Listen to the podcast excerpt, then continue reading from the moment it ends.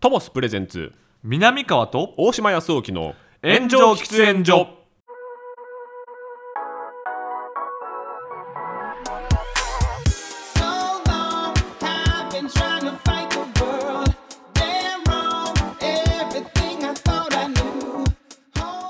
トモスプレゼンツ南川と大島康沖の炎上喫煙所パーソナリティ兼進行役の大島康沖ですどうもおしまくんの話し相手南川でございます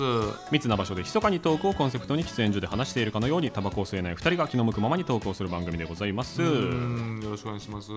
平成事件史会ありがとうございます月に一度の楽しみの平成事件史会平成8年1996年でございますえー、大島くんが何歳ですか僕ねこれ毎回なんか数え間違えてたらしいんですけおうおどうなんか3歳ですね3歳これが3歳はい、なんか毎回ねなんか数え年かなんかで言ってて、うんうんうん92年の12月生まれなんですけどほうほうほうなんかだからね2個間違えてたいつも2個もはいあ2個も間違えてたの2個ずれてた多分あ結そんな局ずれんのまだ3歳ですごめんなさい、まだ3歳なんや全然です全然やん雑魚ですいや雑魚ではないけどクズですいやクズでもカ全然スですカスでもないし何それひ自分を卑下 するすいませんほぼ記憶はないないということやなないうんでもねもう僕はねこれもう多感な時期なんですよそうですよね13歳とかだから10中学2年生なんですそようもいでわすゆねる中二病と言われるはあそのね名前呼ばれるその年代になってきてますからバキバキに覚えてるんですよバッキバキに覚えてますはあこの時の精神状態のまま 今下手したら 下手したら多分そうあの時好きやった女の子のことをまだ覚えてるとあかそねれはありますね確かにねうんそう変わらぬ青春やっぱり続き続いてる青春、うんその子がえー、な結構な何が一番印象的ですかニュースとしてはニュースとしてはこれまあ今重大ニュースのね重大ニュースしょしょ資料がありますけども、うん、えーまず O157 O157 が猛威はいこれはこれねあのはい僕堺市なんですよ、はいだかららまさに堺市、ここで僕大阪堺市出身なんでうわその小学校で発生した O157 これがねすごいことになってたんでかなり覚えてますねうわーすいやすごいめちゃくちゃ怖いですね、怖い怖いんやけどなんとなく、 なんやろ死にゃあせんやろっていうああ感覚なるほど今のコロナみたいな感じじゃなくてじゃなくてまあもう亡くなった方もおられるんですけど、うんでもなんかすごく少数で、うんうんなんとなくそのち中学生の僕からするとなんかたなんか楽観的に見てたイメーはいはいジ、はいはいでもずーっと毎日ニュースでしてるっていなうるほど感じですなるね。でめっちゃ地元の話されてるじゃんみたいなそうそうそうそう感じってことですかそれが単純に、はいなんていうのミーハーじゃないけど、うんうんなんかおなんか堺市何なんかすごいニュースになってる、みたいな、まあちょっと心拍数上がるちょ感っじとですそうねそうそうそう、うんそういうような状態でなるほどすね。でもまあ大事件ですよねこれねそうほんでこの後かな菅直人さんがかいわれ大根食べるんですよね。ああそっかそっかそそうっかそうお多いような厚生大臣ですね当時のね、うんそうそうそそうかこれがなんかこれ全体的にこうなんていうのかな食に対するう、うん、なんか感覚っていうか、うんそのバブルが終わって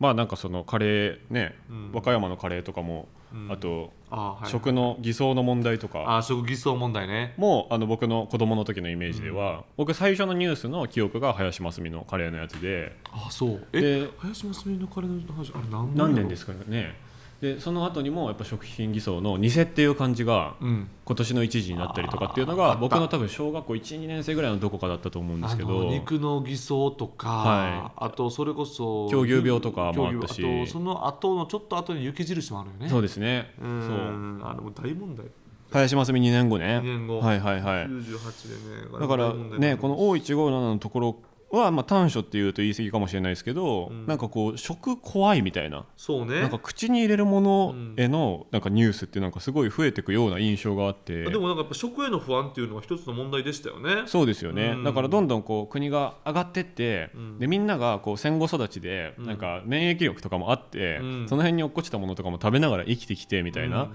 世代じゃない世代の次の次の世代がうん中心になってきて、うんでそういう世代が子育てとかしてる時とかのうん不安みたいなところも多分乗っかってる気がするんですけど。乗っかってそういうようなことになってるんですよ、そうですよね、うん食の不安の記憶めっちゃ強いな僕子供のうん時、でもやっぱりパッとニュース見て思ったのが、うんやっぱり俺ニュース見てなかったな中学生の時っていうイメージ、まあなるほどでもなんかこうやって並ぶと結構難しいニュース多いですもんねそうそうなんとなく見たこともあるし、うんあのタイトルで言うと見たこともあるんだけど、うんまあ結構大統領とかなんかこう首脳が変わってますねそうね、クリントン大統領再選、まあ、これは再選なのかうん、でエリツィンロシア大統領再選かだからこれも再選なのかそうネタニヤフ政権誕生中東和平交代でもこれさ、うんパッと見てさパレ 7, 7位に、はいパレスチナで初の選挙うん自治政府議長にアラファト氏やうんっぱこの今のこのちょっと戦争に通じることとかもやっぱりねあんのね変わってないんですよねそうよねアラファト議長アラファト議長のことうん僕なんか小学校の卒業文集かなんかに書きました、うんあ嘘アラファト議長が僕が小6の時かなんかに死んだんですよほうでその時に僕なんか池上彰さんの本とかで、はいなんか中東和平のことすごい好きでえちょええなんかし何年生って小6かな多分不死鳥の死っていう文章を書いたんですけど市長のその不死鳥って言われてるんですよ小ア六ラファトさんねそ小う6で不死鳥の市不死鳥の死っていう文い章やをい書やいた不死鳥は美空ひばりなんですよいやいやア俺ラフらかァらすト議ると長 俺らからす るとそう思われてたかもしれないええそうでこのアラファトさんってなんかこう不死鳥なんか何度でもこう蘇っていくみたいあああああなあこう失脚して蘇って失脚して蘇ってみたいな人生だしうんこうなんかね着てるものっていうかこう頭に巻いてる布みたいなやつがチェック柄でなんかすごいかっこよくてうんなんかね似顔絵とかを描いてたんですよ子供の時えよえく。すごいね小学6年の時うんにでその方が亡くなったのがすごい小6の時のイメージでアラファトショックだったんですよだからこの時バキバキに活動し始めた最初ってことですね多分ねそうか、そういうことやな。うんそういうことやな。そうなんですよね。でそう和平、すごいこと中だ東和平。あれはペルーの日本大使館これはね公邸選挙これはめちゃくちゃニュースなですよね。で、これはかなりタイムリーやったから、はい。映像とかもやっぱ覚えてる。リアルタイムでね、今こうなってます、ああなってますっていペう。ルーでた、えー選挙されて、んで救出されるところとか、うんすごいライブ感があっうて、んうんうんうんでこうバーンとかなんかなんかちょっとあのた建物とかバーンとかやってダーッと入っていくみたいな俺なんかそれ覚えてる、ああ、うん、結構え引きの映像なんですか。引きもあるし、はやっぱりそのそのそこをガッとこう地上の地映像もあるし映像でもやっぱりさ建物に入っていくだけだから、ん別にそんな派手じゃないんですよ、うんうんでもなんか入っていってるなみたいな、うんうんうんおぼろげになんかなってる映像みたいなのを覚えてる、いやすごいですよね、うんこれは僕後にプロジェクト X かなんかで見ましたね、へこれえ脱出する時のプロジェクト X かなんかで見てこれだってさ俺も映画化されたんかな映画化されててもいいっていうぐらい結構、うんうんドラマチックな話ですよねドラマチックなんですよかアルゴとかに似てますよねそうそうアルゴに似てる、ねそうアルゴみたいな感じですだからその時はなんかよくわからない政治的な事情とか、うんそのペルーという国自体もよく分かってないから、治安とかのイメージもねまだわかんないですもだんねからすごいなんか急にうんバーって選挙されて、うんなんかごご強盗みたいな、はいはいはい、はいうん、子供やからさなんかそんなイメージありましたうよんね、まあはでいも衝撃度としては高いですね、おはい、あラジオネームテキーラパンチョスさん37歳、はいえー平成8年についてどうしても抜かしてほしくない事件があります、何々えーアメリカで発生したジョン・ベネちゃん殺害事件あー知ってるわーえジョン・ベネさんってこの時代あー96年か96年12月26日にアメリカで発生、えうんー当時小学生だった私は日曜日の朝パンにマーガリンやジャムを塗りながら朝にやっている子供枠の特撮やアニメを見るのが習慣でした、はいそう俺もそうかなあの中小中学の時はないか、それが終わると関口宏さんの「サンデーモーニング」を見ていたと記憶しているんですがうん、カーツだねサンデーモーニングか限らず各局のワイドショーがこぞってジョン・ベネちゃんの事件について特集してました、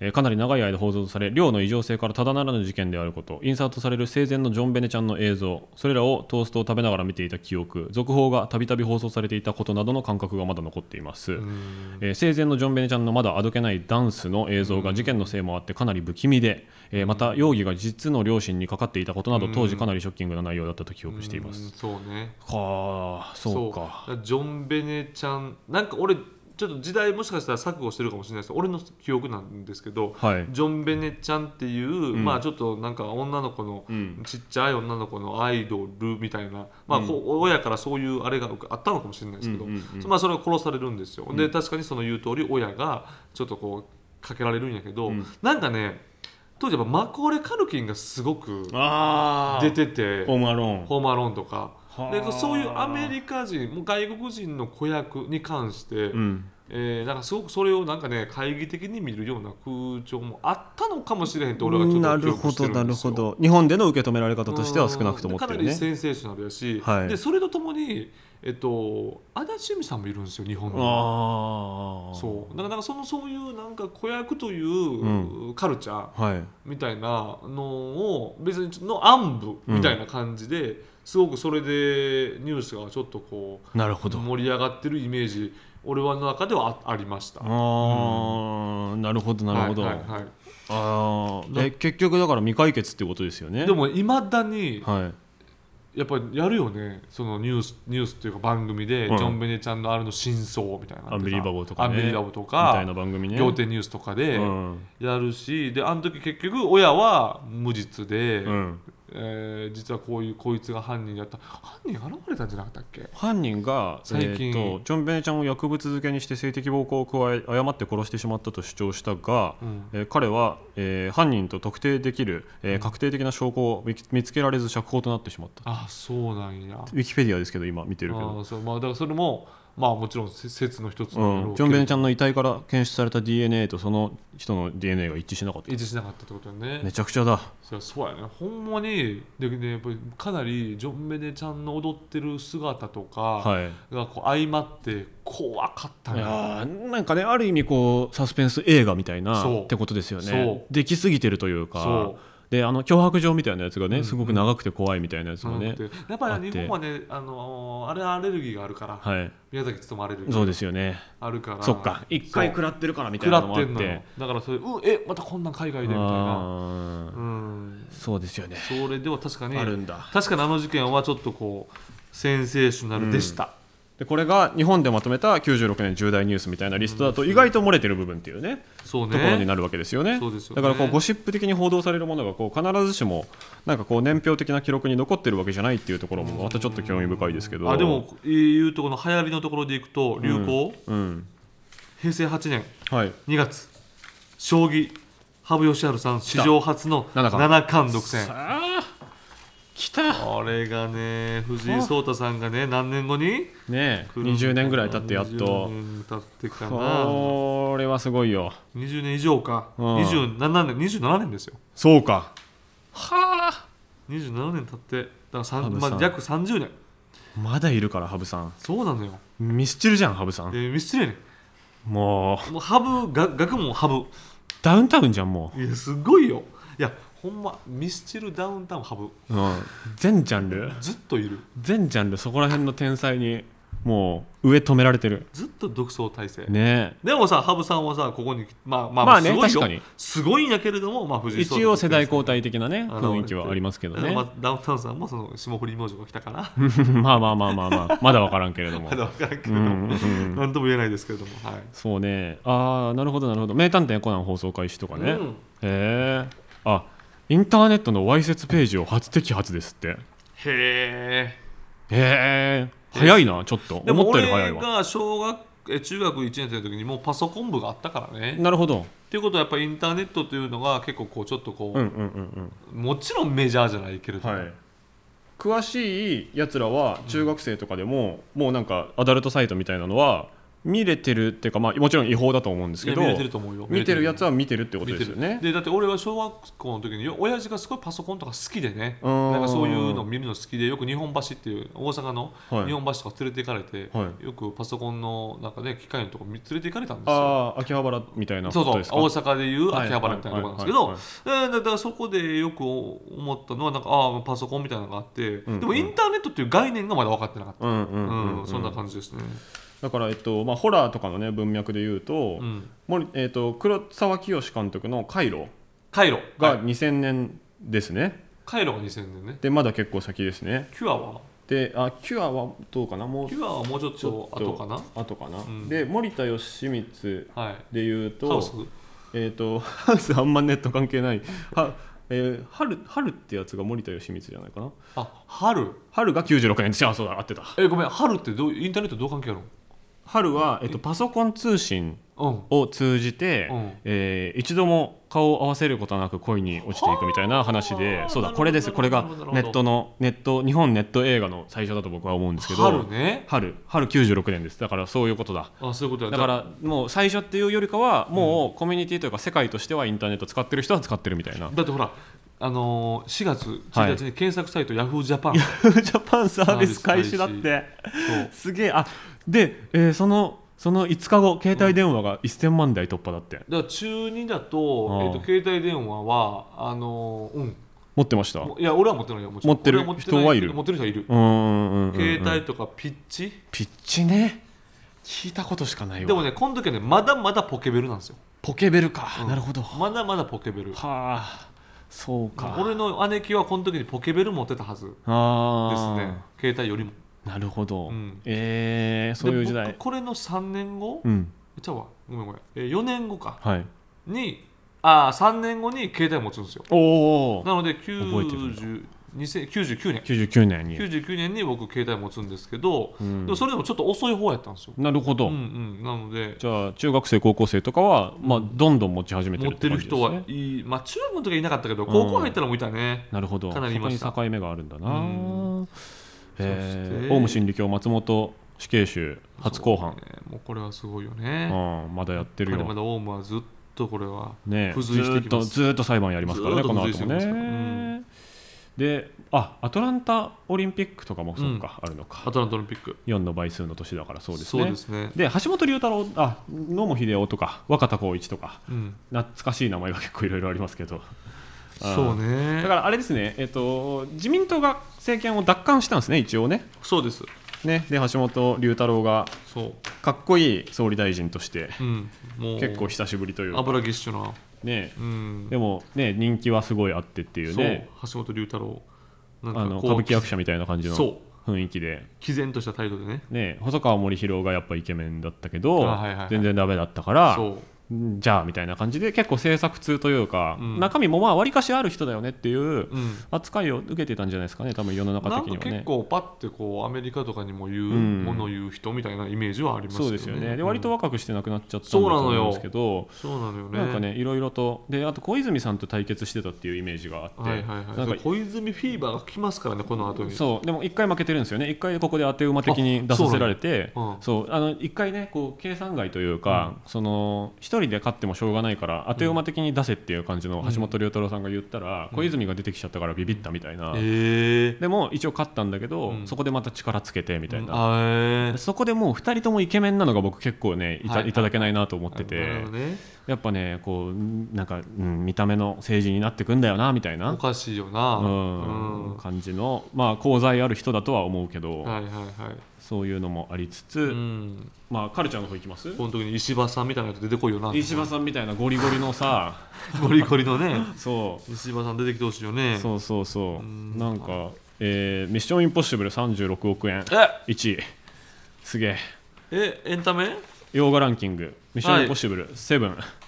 セブンってこんなヒットしたんだすごいなセブンはねめっちゃヒットしたんですよあんなひどい映画があんな怖い映画がそうもうね恐ろしい結映画よ構この時に僕のイメージですけど、いサスペンスが結構まあその前にね前も話したけど羊たちの沈黙で、はい結構サスペンススリラーみたいなのが、はいはいはいあのアカデミー賞を取って主権取るんですよちょっとか確か言っにたら結構 B 級なんですよそうですよサスペねンススリラーってアカデミーなんて取る気もなかったのに他のを押しのけて取っちゃったっていう取っねたから羊たちの沈黙うんそう沈黙めちゃめちゃ偉業だったと思いますけそうなどんですよその影響でね「セブンとかも大ヒットしてセるブンヒットして面白いのが多分この翌年かなんかにこう「踊る大捜査線」ああが始まると思うんですよそう97だと思うんですけど、オープニングやっぱめっちゃかっこいい、オープニングを「踊る大捜査線」見る目的の一つだと思うんですけど、はい昨日僕「ミッションインポッシブル」見てみたんですよ、はいはいで「セブンもオープニングかっこいいですよね、はいかっこいいねこの2つのオープニングを組み合わせてパクったみたいなオープニングですね「踊る大捜な査線」るってほどねいや結局そうなのよねめっちゃ流行ですうねんそうそれはやっぱりそうなうん、のよすごいわ、うんでまあ12モンキーズとかトゥエルモンキーズもなかっこいいしあなこれでも全部見てんちゃうかザ・ロックもおもろかったんあああザロックあショーン・コネリーとねああのーはいはいはいはいはい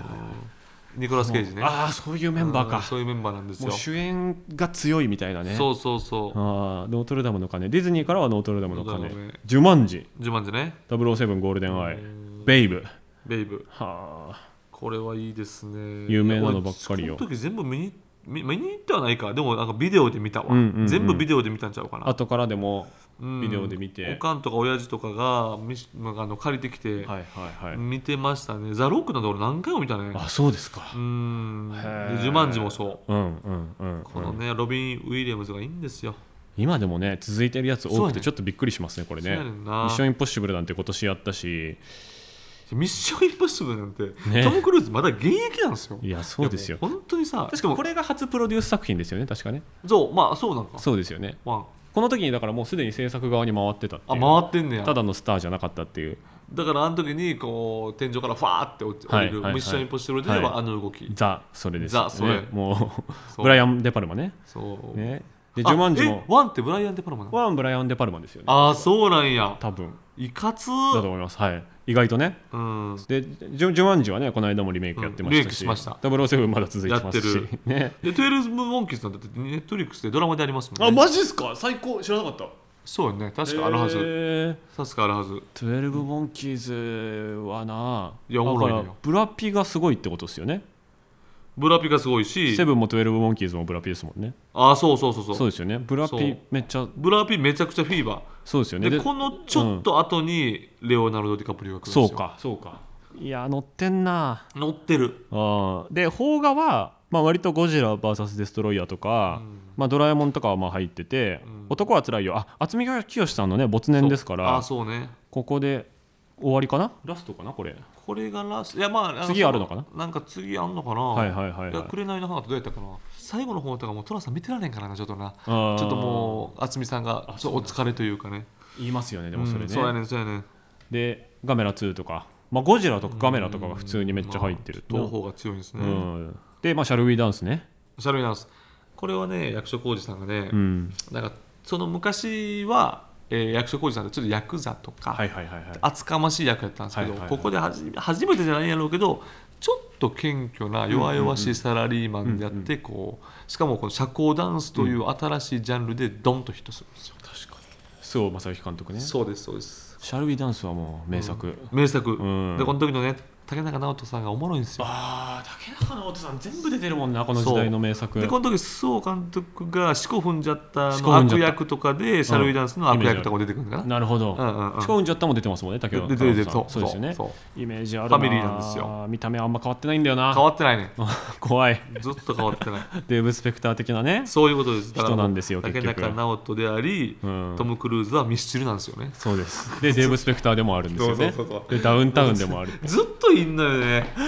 もうなんでもついて位置変わらない人たそうち。とんでもない、とんでもない稼ぎ方してるよね。マキタスポーツさんは見た目変わってるんですよね あんなに、あんなに、あんなに苦労して、すぐ変わっちゃうんだよね。 で始まった番組「スマップスマップええうんこの時からメレンゲの気持ちおう王様のブランチまだやってるよね。あ、うまあ、んスワンプサップは終わってるけど、ワイドスクランブルまだやってるよね。うっちゃんなんちゃんの売りなり気分は上々おーこの辺はね終わってますけどう花丸マーケわットめちゃイケ歌版ああーうわー笑ってこらえて。笑ってこらえて長いな長いね。長いなでドラマもすごいっすよねドラマ、ドラマすごいドよ。ラマ正直ジャニーズがマジすごいんだよなこの辺この辺はね、ジャニーズすごいね。えげつないですよね一人有名な人一人2本ぐらいやってますよね年間出てる、出てる。ロンバケでしょロンバケ、木村拓哉ね。え36.7%フジテレこのビ競争曲って何やったっけな田村正和さんでしたっあけこれわかんない僕、そうやんね田村正和さんねはあえ古畑もやってますよねそうです古畑シーズンシーズン2やっ2て一番ます面白いシーズン2そうですえー、だから堺井坂井正明さんからか始まるやつあじゃあわはえー2個目二作二話かなあれやあのー、あれ松たか子さんのお兄さん松本えーまん松もう今の松本幸四郎さんかえーそうですねうんあの落語家の役のやつですね落語家の役はいはいはいあはーそうあれから始まるやったかないで最後が多分鈴木保奈美さんじゃないかなそうねそう超名作超名作です事件現場で起きないなんっていうパターンのやつねもうかなりねいいのだから木木村拓哉さんもシーズン2ですよねかな FOD でって見れないんですよ、ね、青か赤かのやつねあーあシーズン2かシーズン2だわシーズン2でしょシーズン2だわあいやそうやねいやシーズン2マジで一番面白いですかえっら、とねあと鶴瓶師匠あ鶴瓶師匠鶴瓶師匠ちゃうわワンかさんまさんがい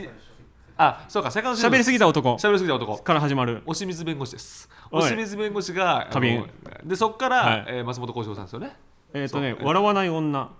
ああ沢沢口口靖靖子子ささんんやこれがマジすごいこあれれちょっとは待ってそんとすごいあじゃあ俺間違えてた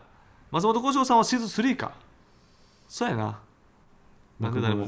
そうやねシーズン3やね俺勘違いしてたごめんなさいしかも市川染五郎さんか市川染五郎さんそこはいなはんいですよ、だからえっと喋りすぎた男明石家さんまさん、うんえー笑わない女沢口靖子さんこれマジすごいですこれ一回も本当は嘘ついてないっていうねそのそうですすごい脚そう本ですねやばあいの脚本あの嘘はつけないという規律のもとやってるわけだから、クリスチャンのねそうじゃあ事件解決ね、ねえースピードできたできましたねみたそいなうねでキムタクもあっそうなんてはい、ひもとかあります。あ加藤春子さんのね脚本家のやつもあっいいですてね あこれ好き唐沢俊明さんのクイズ王のやつクイズ王もね好きめっちゃ好きあ、俺も最高。やばいこの時にあの殺されるのが伊集院さん。伊集院さん楽屋で殺される伊集院さそうなんんです草屋巻いてね。草屋巻いて。あれ、ええだから初めてこれで録画をね、録画しとった人はいいですよって古畑さんが言うんですよ。そうだラッキーですラッキーです。最高なんですよ。これ最高最高。でねもね、あの春風堂のご主人、や沢村藤十郎さん、これもね、いかつい名作なんですよ。これもやばかったこれね、名作。これはねやっぱね伝統的なやつそうこうれあの着物着てる人が出てくる回神回ですねそうやねん。ね あの松村さんもね。うんうん、でこの角野拓三さんねでも拓三さんが出てきてで殺す理由を最後に言うわけですよ。いやー夢二俊さんねそうだのそうだ長慶長の壺をね銃殺なんですよねそ銃殺ピストルなんうですよね殺これでもこれ 結局今日2人殺すんやったっけなえそうですそうです2人角野さんも行くからねそうねそうそう角野さんも行そくからう壺で行くからね二人はでも余計なことするんだよこれがまたそうやねん、うんでもあのーなんていうの間違えたんでしょとはいあなたあのこれ本物終わっちゃったんでしょうん違うんやと、うんあのあの人間国宝が俺のために作ってくれたやつこれが大事なんだってオチ全部言ってる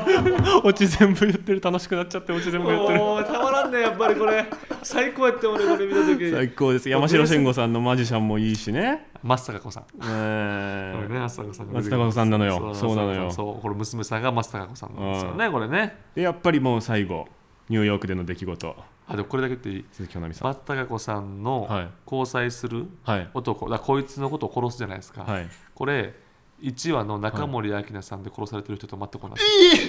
同じ古畑で2回殺さされてる人いるんだそううそう同じ役者ですわ見よう同全じ然知らなかっ同じた役者です確か池田さん池田さんなんですよすごいわ詳池田し成い志池田成志さんって最近出てるでしょ結構そうですねうんうんうんうん今ね普通にテレビドラマめちゃくちゃ出てますけどそうなんですよ、はいいや古畑の話ちょっとね古畑の話は古畑の回でやんなきゃいけないんだすいませんごめんなさいごそうですねすいませんねでまあ銀狼回帰ファイルとかねだからこのあのジャニーズが確かにすごいんですよね、銀狼回帰ファイルはえー金光一さん光一さん堂本光一さんで金田一事件簿このうんは、えーと堂本剛さん剛さんもうだからね近畿キッズフィーバそうですよねーそうなんですよ近畿二人主演のやつもありますよねなんか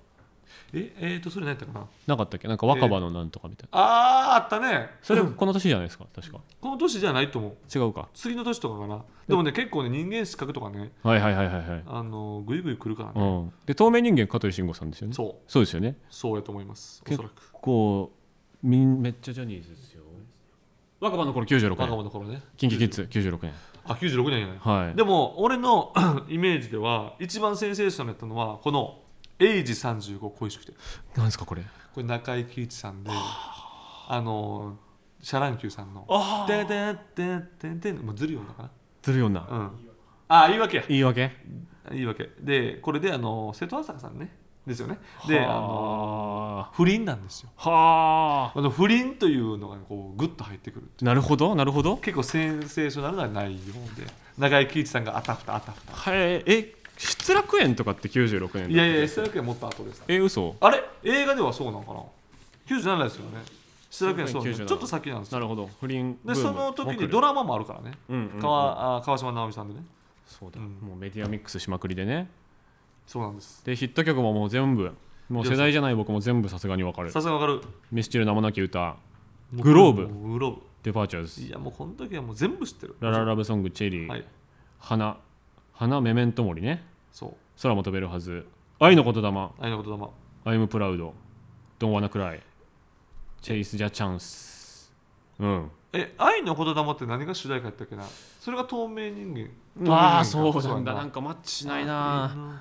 そう透明人うんうんう間んで、うんラララブソングがロンバケですよねそうです、はいはいで名はもなき歌がピュアかないわおそらあくそうやったと 思う大体主題歌なんだな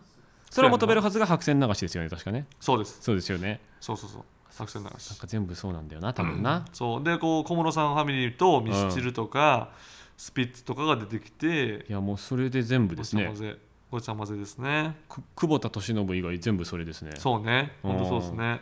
見て名もなき歌230万枚ですよシングルグでローブディパーチャーズ227万枚で10位のチェイス・ジャ・チャンスで136万枚やか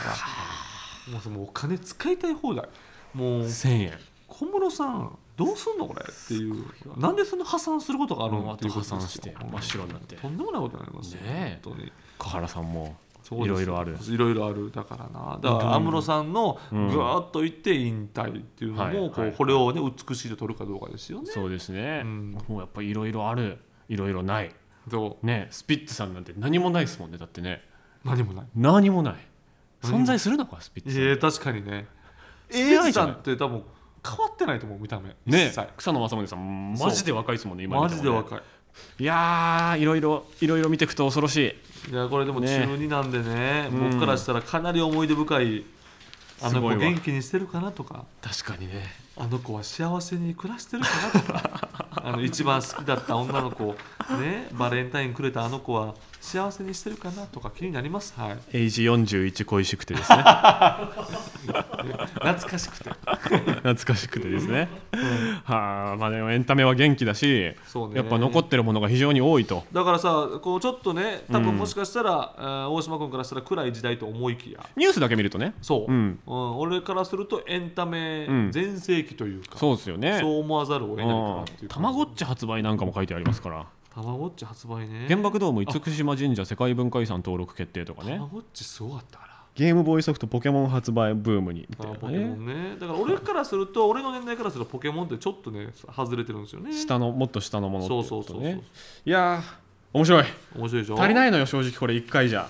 平成事件史平成事件史ちょっとこれねやっぱちょっとなんかやらないといけないですねね、こ平れ成事件史収録ライブとかね、はい別途やらないとね、本当にやろうやろうっつってやってないですけれども、そうですよそろそろ2年目なんでね、動きたいと思いますけれどそうもうも2、年目入ってますからさすねがに、さすがに大人気ですから、平成事件史。そうですよちょっと ね平成事件史だけ聞いてるっていう関係者の方に結構合うんですよ ね。ちょっと怖いですねなんかさ俺らもさそんな別に平成史にい詳しいわけじゃないじゃない、あでもそこがいいって言われますよ。ああそうなんよねそのうん、本当のあのファクトに当たってるわけじゃなくて、うんこう思ったこう思うって言ってるだけなのがいいっていう、よくそう言われまねすそよの勝手なイメージやからね、うんうんうんうんニュースをざーっと見てたイメージやからそうですよ皆さんもね多分思ってるあそうそうそうやったと思う人もいると思うし、今日もジョンベネちゃんのメールみたいなこういうのぜひ送っていただきたいですそうね次回は平成、えー9年になります97年でございますもう結構9回目はい平成3分の1までそろそろ超えようというところです、来よろまししたねくお願いしますはい南川と大島康雄の炎上喫煙所この番組はトモスの提供でお送りしております現在トモスさんが運営している四川担々麺赤いクジラ赤坂店四川担々麺赤いクジラ人形町店にて店員さんにスマホで炎上喫煙所の配信画面を提示するとトッピングが1つ無料になるキャンペーンを実施中です実施期間は2023年12月10日の日曜日までぜひリスナーの皆さんも炎上喫煙所を聞いて赤いクジラに行ってみてくださいそれでは今週もこちらのコーナー行きましょうはい南川さん大島さんこれ知ってますよいしょ南川さんと僕大島がリスナーさんからおすすめのコンテンツを教えてもらうコーナーでございます、う二ん2人が強く興味を持ったコンテンツを教えてくれたリスナーさんには番組ステッカーを送らせていただきます、はいまずはこちらラジオネームひまじんさん、はいよえー私がお二人におすすめしたいのは Mr.Children が今年10月にリリースした最新アルバム「MissYou」に収録されている「アートイコール神の見えざる手」という曲です、いやちょっとごめんなさい全然でもこの全然アルバムが大評判なのはちょっと知ってますあそうなんや音楽好きの間でもちょっとこれミスチルちょっとすごいんじゃないのみたいなあそうなんやことになってますよねなんか、えーちょうど演じ喫煙所の平成会でミスターチルドレンの話をしていたのでお勧めさせていただきました、うん歌詞の内容は現代の社会の闇を切り取ったえぐい内容です、うんミスターチルドレンは今までもダークな曲を世に出していましたがあまりに生々しい歌詞で久しぶりに度肝を抜かれましたほうまた音楽的にも全編ラップで歌っているというチャレンジングな曲でええまだまだ向上心半端ないと思いますしすごいねだから30年トップにいるのかなとも思った次第ですはいはいはいサブスク配信は11月8日から開始えミおス歌詞来ましたおうほうほうそうもそうあんま読むのよくないよねえすごい、最初からすごいです引用だからちょっとなら大丈夫ですようね、ん、 1行目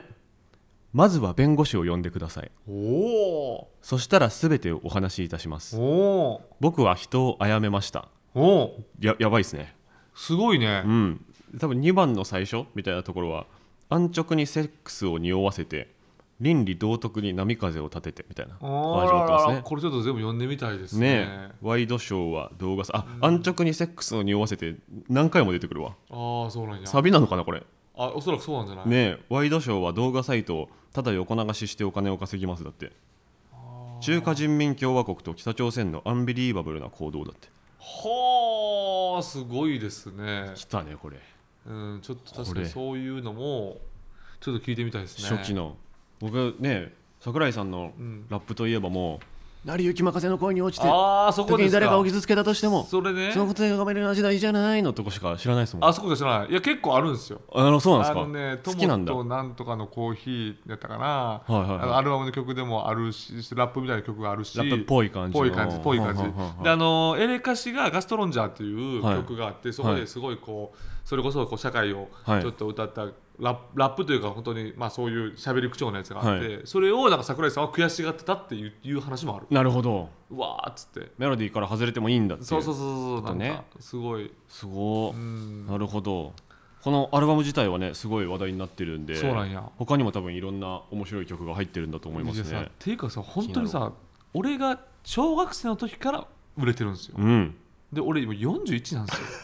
もう異常なんですよマジミスチルは80歳ぐらいです かでいやほんまにそうじゃない とじゃないとおかしい成で立すしよねないのよ桜井さんやばすぎんのよ倍じゃないとおかしいですもおんねかしいおかしいおかしいえででももマジで50代でしょ多分その時ですら別に若手って感じもなかったしね、ああまあ確かにねそのちょっとねその、うんそれなりに下積みの活動をそうまあ、エンジョイじゃないけど34枚アルバムをちょっとこうそこそまうでですねまあヒットはしてるんやろうけれども、そこまでこうドーンとヒットしない感じだったから、伸び伸びやってた時期もちゃんとある人たちですもんね、あるあるあるある分からんすごいよね分からんえぐいわもうミスチルっていう言葉の位置が物心ついて知った時から1ミリも動いてないですもん、そうねずっと全員ずっと影響を受 けてるでもいあの大島君は分からんやろうけども、俺らの時は一旦こう、えー、となんてイノセントワールドとかトゥモローネバーノーズでわーっと来た時に一旦ダークに入んのようわあそっかその時期あんのよ坊主にしたりとか深海とかですそうかそうそうなんかあ侵害とそかっそのなんかマシンガンをぶっ放してとかね、うんうんうんあの辺りとか深海がすごいもうねめ一応名盤っていうかになってるああそうなんやいやイメージだアトミックアートじゃないかなあそっかそそのそこ連続でしたっけアトミックアート深海、えー、あのなんてボレロはいはいはい、はいうんうんその辺にまた入ったみたいな感じなんですかね、うんあもしかしたらそうねうわちょっとミスチルちゃんと語りたいないやほんまやな勉強しもうよ学問やなうミスチル学うわタモリ学はもう出されちゃいましたかほらんまやね いやいいですね、えーラジオネーム一生眠いさん以前にミュージックビデオをお勧めして紹介された方がいらっしゃいましたがほう今回私も特別なバンドのミュージックビデオを紹介したいと思います何や前はあれですね下山とかですよね、うんうんうん、うん下山ね。バンド名はオールディック・フォギー曲名はシラフのうちにですごめんなさい知らない知らんかったな、ごめんなさえーこのミュージックビデオはボーカルの伊藤さんがタクシードライバー役として出演しさまざまなお客さんを乗せるのですが、い。うん。実はこのお客さんたちはバンドのメンバーやバンドに交流のある仲間たちが次々に登場するんです、例えば俳優のキーさんこと渋川清彦さんが出演しているのですが驚きのゲストとしてこのポッドキャストでも名前が挙がる、えーバイキングの小峠さんも出演していますへ1人目の乗客としてそして、えーこの MV 小峠さんと、えーオールディック・フォギーが出会って2回目くらいの時に撮影されましたへえーもともと小峠さんが大好きで、えーこの、えーバンドのライブにもよく行っていたので当時この MV が発表された時はすごくテンションが上がりました、ほ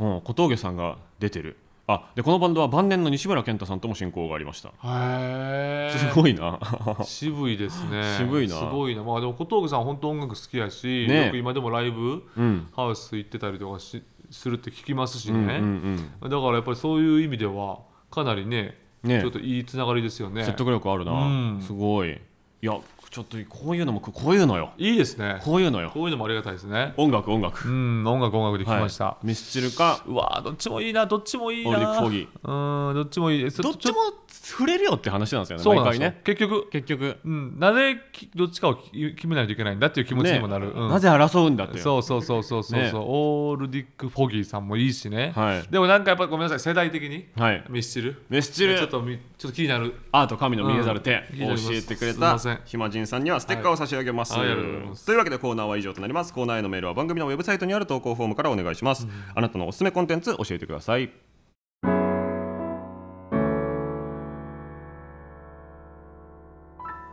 南川と大島康沖の炎上喫煙所